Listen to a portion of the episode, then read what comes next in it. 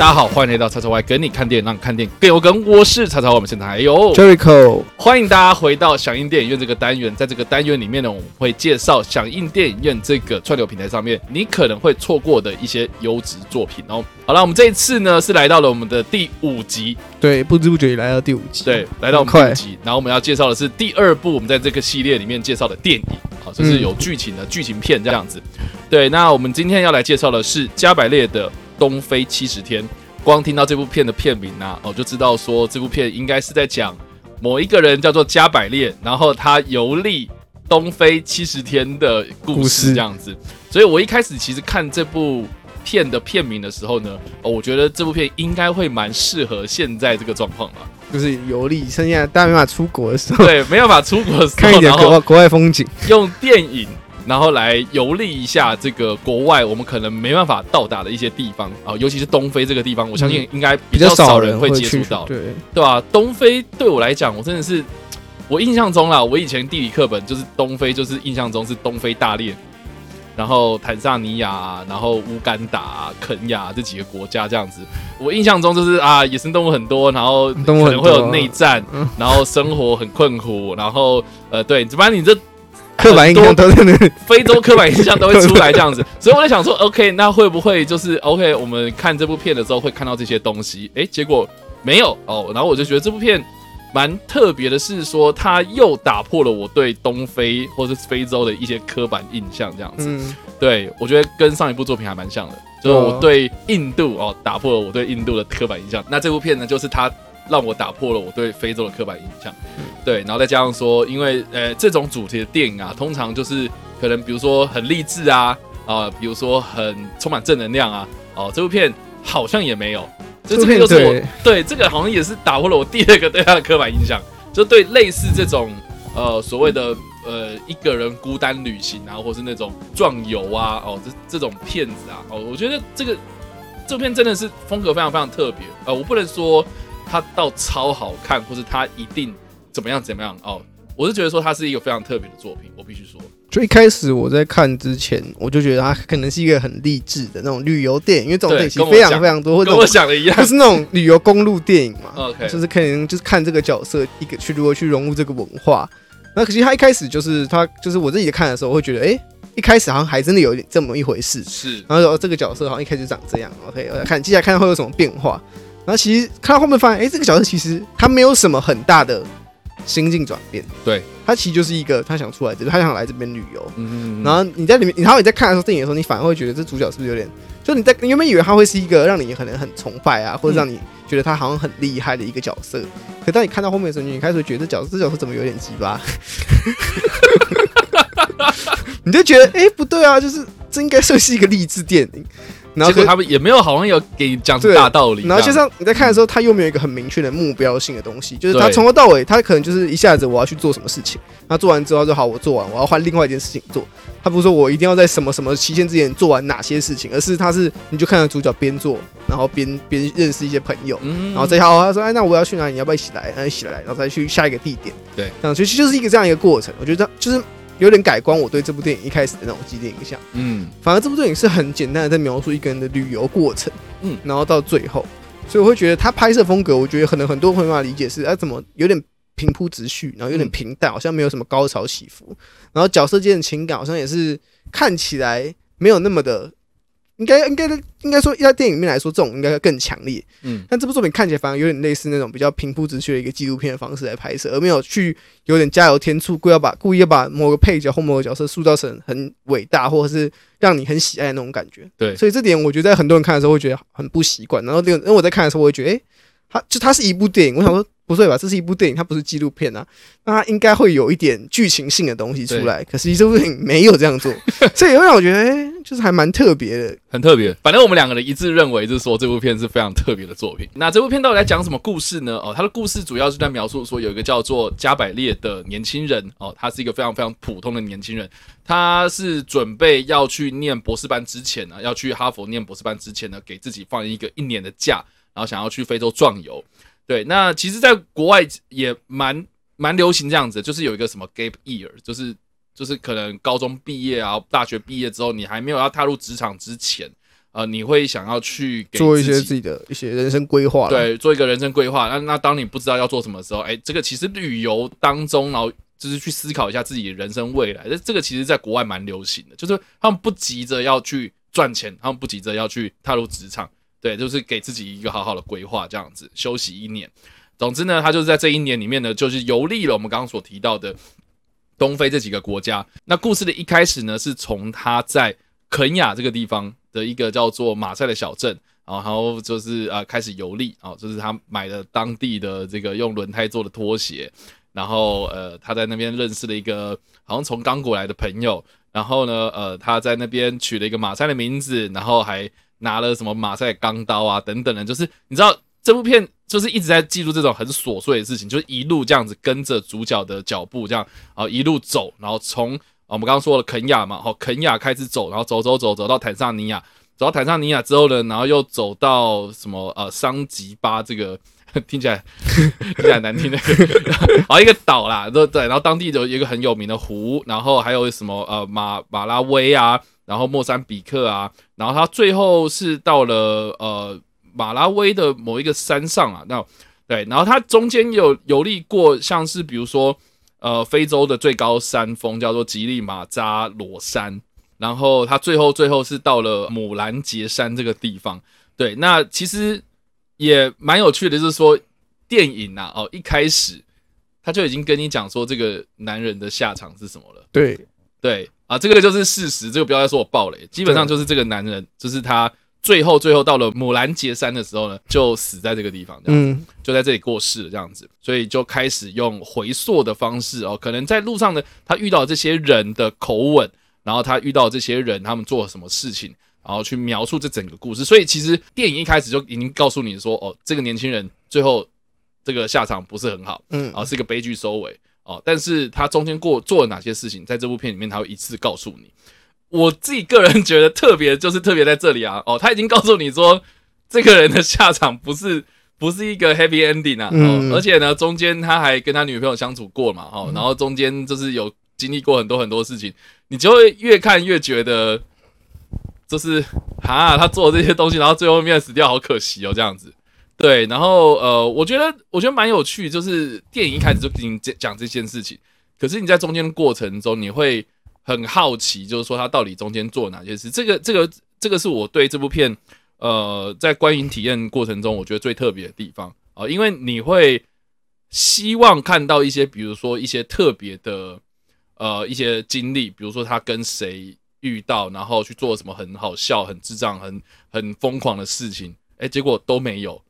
结果都没有。然后他记录的事情，就像我刚刚说的，他非常非常琐碎，对他一下要爬这个山，然后一下要去哪里。都是一个非常非常随性的一个旅程，就是一个自由行的观光客。对，我觉得这个应该是说自由行，你至少会先规划吧。你可能会在地图上拿画说你要去哪里，可能至少前前三天要到哪个地方，在那边待个几天，然后对，然后时间过了要换下个地点。结结果这部片他就完全没有跟你讲，对他完全没有跟你讲，或许他有，但是他完全没有跟我们讲。对他只只是看完他去个地方，然后就哦好，他要说我现在要去另外一个地方了。对，所以所以我们刚刚这样子描述这个剧情，其实你可以发现说非常非常琐碎。对，确实电影就是非常非常琐碎，嗯，琐碎到就是我觉得呃这部片怎么好像没有一个高潮起伏，就是一个情绪起伏。对，他就他就是我刚有点像他比较像，如果他拍成纪录片，可能会符合比较符合他的痛调。对。我我有在怀疑他是不是原本要拍纪录片，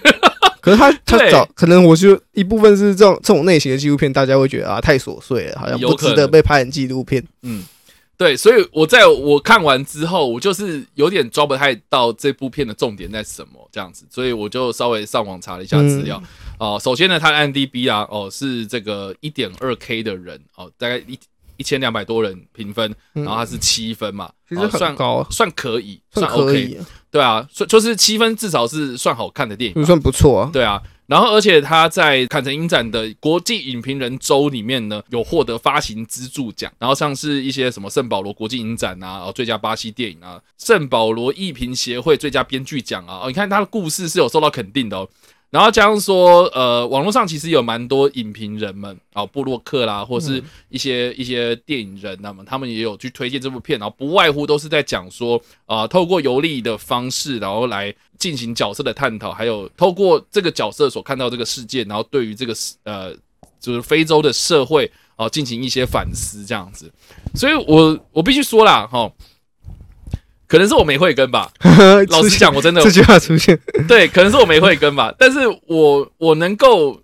肯定这部片，它对于一些可能不太有人生方向的人，一点点鼓励作用在。我觉得他我在看的时候有点像是让我会想要游牧人生的那种风格。哦，我出我其实。除了游牧人生之外，我想到的是阿拉斯加之死。哦，对，这部片我不知道大家看有没有看过，就是呃，阿拉斯加之死，它也也是一样哈，他就是在讲说有一个有个年轻人，然后呢，他他们家是非常非常富有的哦，然后他爸妈就给他一笔钱，然后准备要去念书，然后结果哦，他在他毕业的时候，然后就把就是他爸妈给他的财产，然后全部捐给慈善机构，然后他把他身上所有的那个信用卡全部都烧掉，然后他就自己。带着一个背包，然后跑到阿拉斯加去，然后壮游这样子。然后不只是阿拉斯加，就是他跑了，就是地方很多荒野这样子。所以那整部片就是看这个年轻人哦，他就是抛下一切啊，不顾一切，然后跑到呃这个地方去，想要去思考一下人生。但是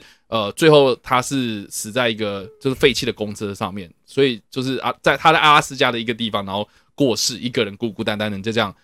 死掉了这样子。对，所以我觉得跟这部片的调性真的超级像。对，可是我觉得不一样的是阿斯加之死，毕竟那个角色是你会，你就是你能理解他为什么要这么做。嗯，可在这个部里面，我们对于加百列为什么要来到这里？对对对，因为因为我们也不知道加百列到底背景，他的背景是什么？他的钱多吗？他家里是如何？为什么他有这笔钱呢？为什么他会想把这笔钱运用在这里？然后为什么他会选择这个时间来？或是他回去之后有什么计划？对，其实我们没有太多的详细了解。我们对于这个角色背景其实不了解，我们对他的认知就是。他在东他在东非这七十天内做的事情，嗯，我们对他所有认知从这边得到这样。对，而且我觉得蛮特别，就是说像《阿拉斯加之死》啊这部片，它其实呃电影被拍出来之后，然后让很多很多年轻人争相模仿他的行为，就是可能哎这个毕业之后啊，或是呃就像我刚刚说的，在这个 gap year 里面呢，他就是呃去学他哦，就是只有一个背包，然后这样去壮游，然后去。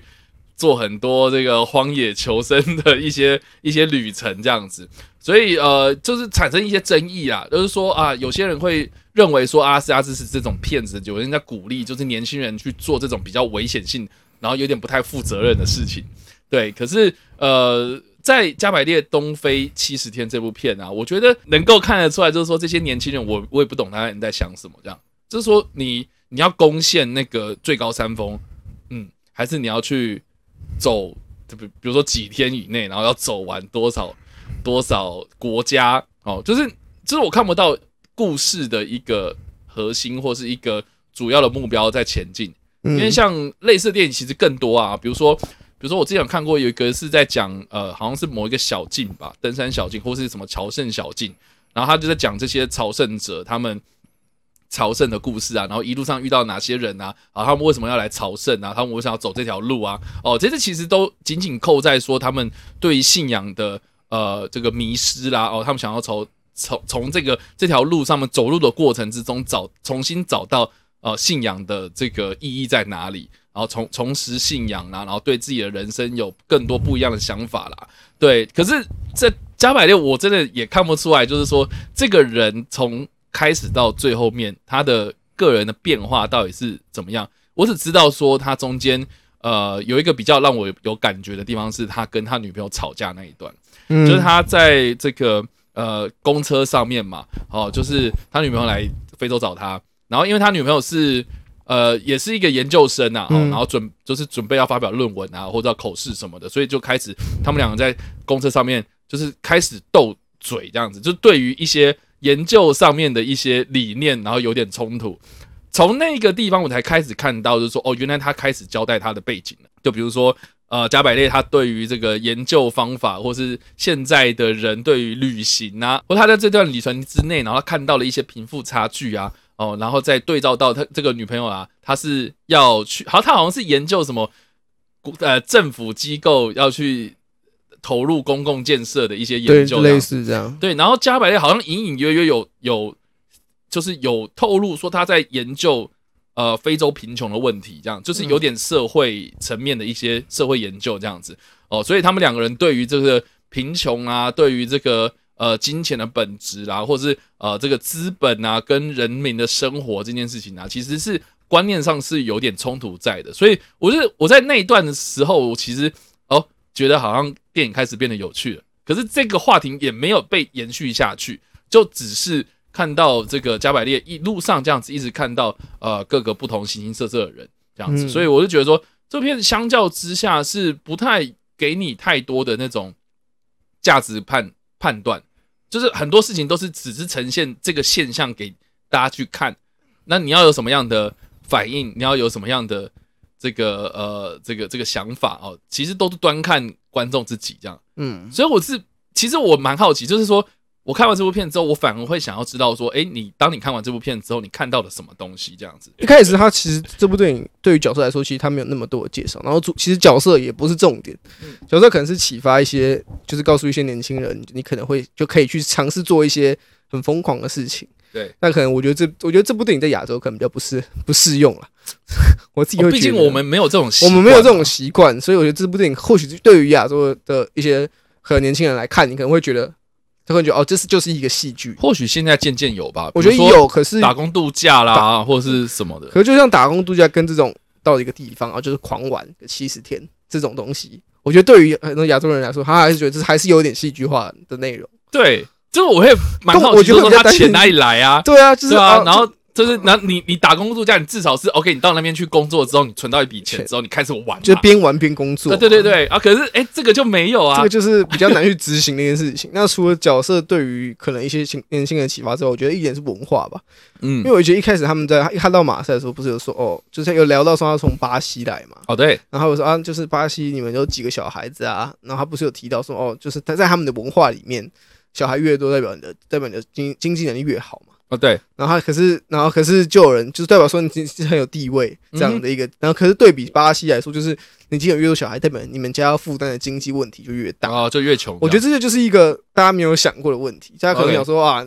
很多非洲一定非洲会这么多小孩，就是他们为什么会这么穷？就是可能他们生育率太强，然后可以导致他们。可能会负担不起这么多，他就是他们需要很多的资金来养这些小孩，嗯，所以他们为什么会经济压力这么大？那可是以他们角度来说，他就提出，其实我们不认为这是对我们来说是经济压力大的来源，或者我们不认为生这么多小孩会是造成我们现在比较落或或比较贫苦的一个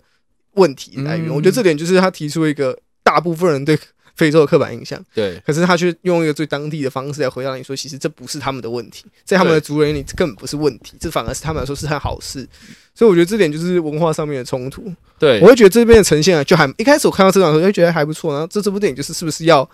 来讲一下这个，再讲一下文化不同，就可能到每个地方，每个地方文化不同的差异。可是后面就比较少提到这一段，对，所以我会觉得比较可惜。但那段确实来说是让我蛮印象深刻的。还有一段呢，就是他跟他女朋友去一个像学校，然后有个老师哦，老师说哦，那段有讲到，这段好像也不错，就是因为那个老师就直接跟他讲说，呃，这什么是女朋友这样子？对，就是呃，他就直接讲，就是说在非洲啦，就是在他们当地的人对于女朋友的概念其实没有了。就是你要么就是跟这个女人啊，就是相就是直接结婚，然后呃厮守到终身这样子啊，就是要要么就就是不要对，因为你这样子是有点在侵占这个呃那个那个女，就有点耽误对方的时间，有点这种感觉。也不是，就是他他好像是观念是说呃女生啊，就是女人在非洲的呃家庭里面算是有点像财产的感觉，就是说对，如如如果你跟这个人没有要结婚，然后结果你跟他要。就是交往啦，要就是所谓的你没有要对对。对，你其实是在窃取对方家庭的财产这样子，就就是有点像是虽然这样讲不太好，但以物品来讲的话，就是你今天去一家店，然后你明明就没有想要买这个东西，或是你明就对这个用，你明就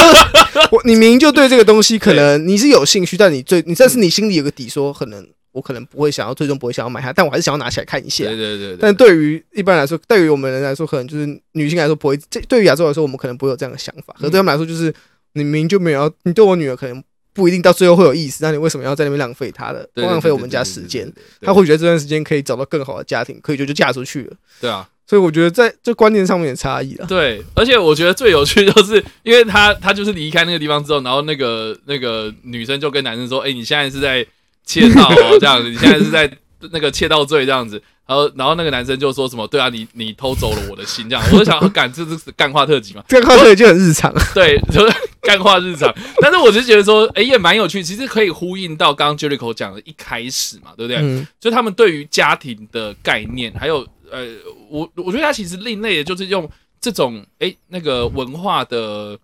呃阐述啦，或者他看到的这样的景象，然后来哎带到就是说什么哎那个来反思呃欧美。他们的这个社会啦，哦，或是甚至就比如说巴西，他们这个呃，他们那个对家庭的概念是怎么样的一个呃反思这样子，对，就是哎，非洲这样子的概念是这个样子哦，哦，就是说你要对人家负责嘛，哎，那那对比到现在这些比较呃进步、比较进步或者开放的国家这种社会风气里面的，哎，对于这样的想法会觉得说，哎，其实蛮城府的这样子，对。对，可是哎，某一方面来看的话，如果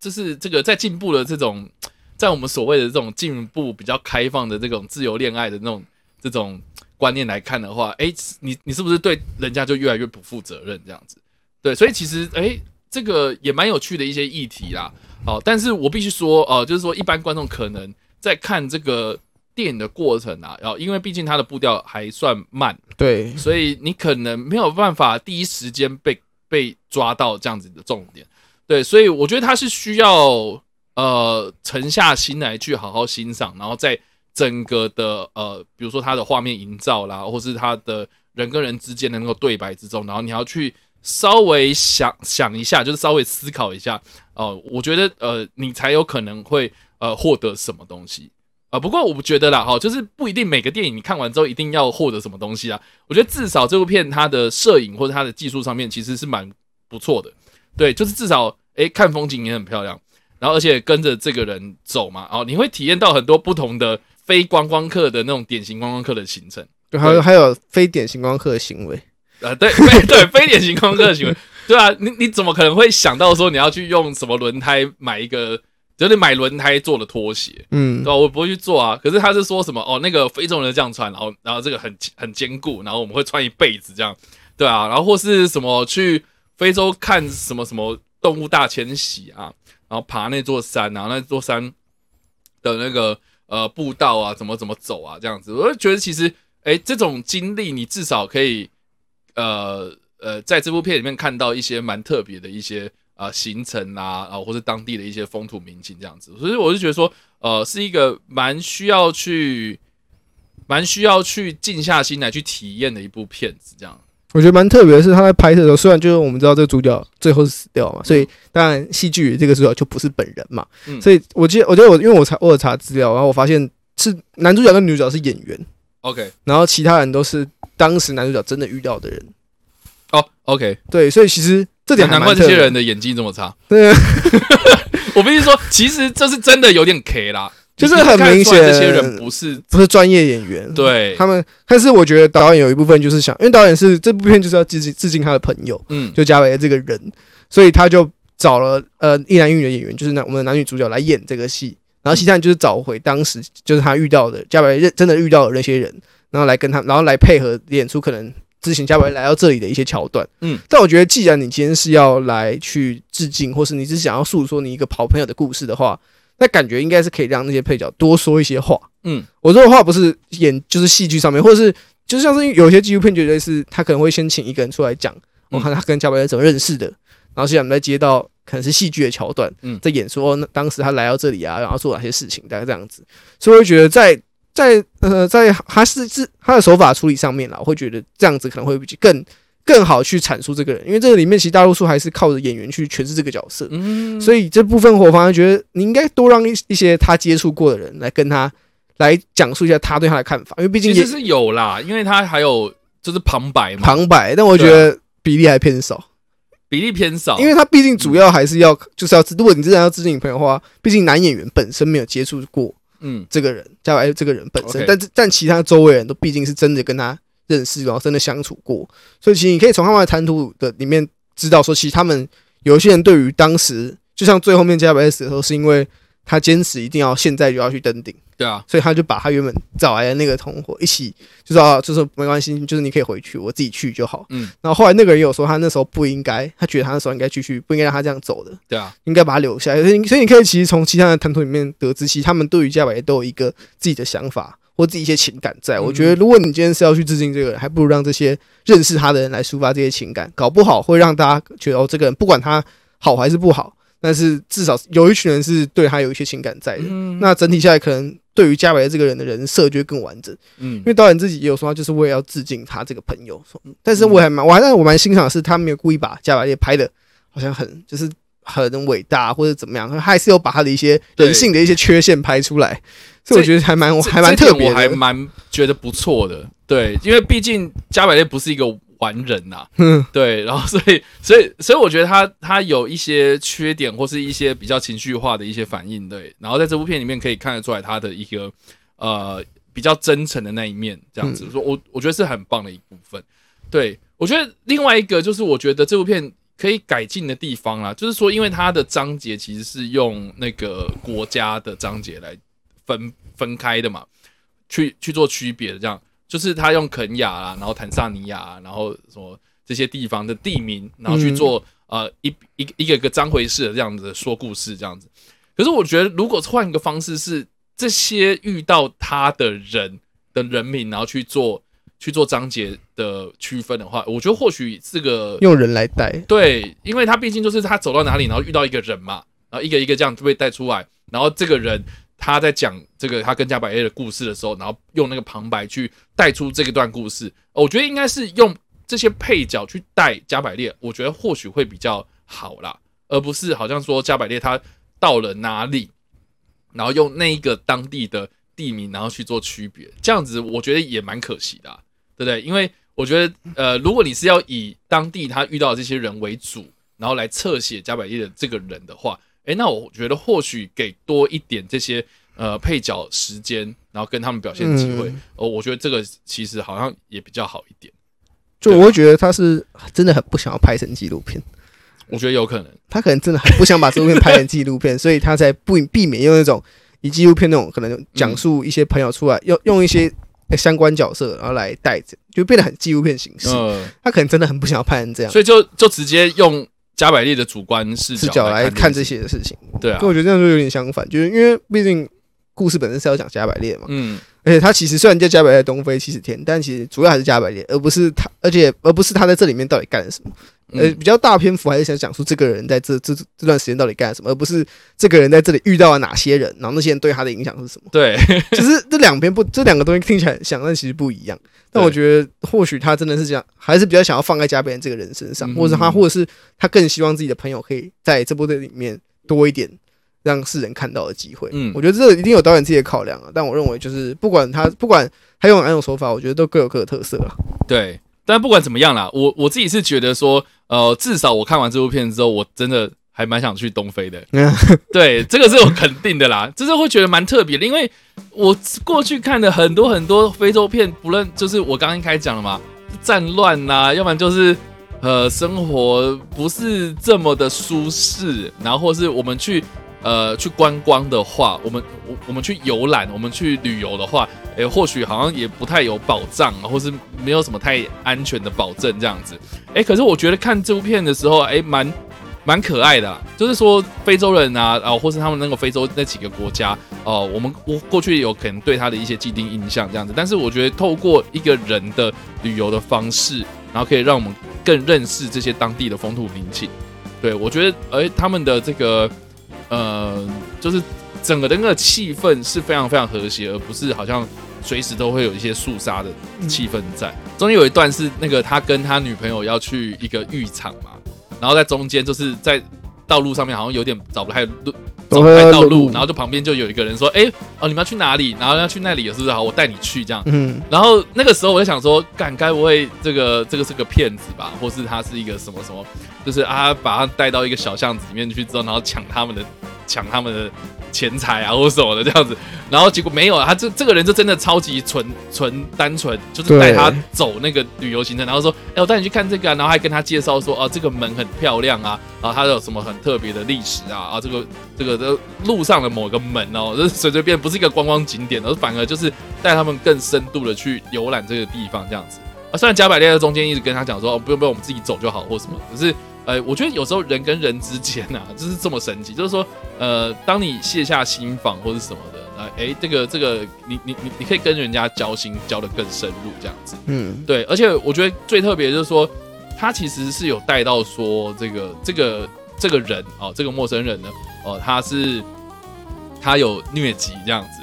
对他有疟疾，然后他也是希望说，哎，能不能帮我买药这样？对啊，哎，这个这个也可以。侧面的带到，暗示的带到的说，哎，其实当地那个疟疾是很严重，这样，对。然后我们可以看到，就是非洲贫穷的那些人，他们现在遇到哪些问题？对我觉得这个这个其实也蛮特别的。所以就是说，电影它没有很强行的灌注那些很刻板或是很硬的那些讯息，就是反而是用旁旁敲侧击的方式，然后来描写当地的这些文化，这样我觉得很酷。对，所以我真的看完之后很想去走一遭啦。对啊，如果有机会，有机会的话，肯雅，我说我我从从来我之前都没有想过说我要去我要去肯雅，对啊，我觉得至少那座山我会想去爬啦。对啊，我是觉得嗯，应该多少看完都会想要去那边看看是不是朝圣一下，朝圣一下一下，就觉得还不错啊。就是因为毕竟肯雅本来就是一个我们不会去到的地方，嗯。还是我们就开始卖用轮胎做的拖鞋，反正台湾废轮胎也蛮多的，而且凉鞋这种拖鞋蛮适合台湾，对啊，其实蛮适合，哎，其实蛮棒的啊，对，其实其实台湾也是蛮适合这样穿的，耐穿，我不知道它能够多耐穿。对啊，所以以上的这个就是有关加百列的《东非七十天》这部非常特别的作品，然后介绍给大家。经过我们这样的介绍之后呢，如果你很想要看这部片的话，啊，欢迎到我们的脸书贴文的底下留言，然后参加我们的免费序号的抽奖。哦，只要你来留言哦，留下你对于这部片的一些想法，你为什么想看啊，你就有可能会得到我们的响应电影院所提供的线上免费观看的序号。那记得赶快去留言吧。好了，那以上就是我们这次的响应电影院单元啦。那我们下一次的响应电影院单元再见啦，拜拜拜。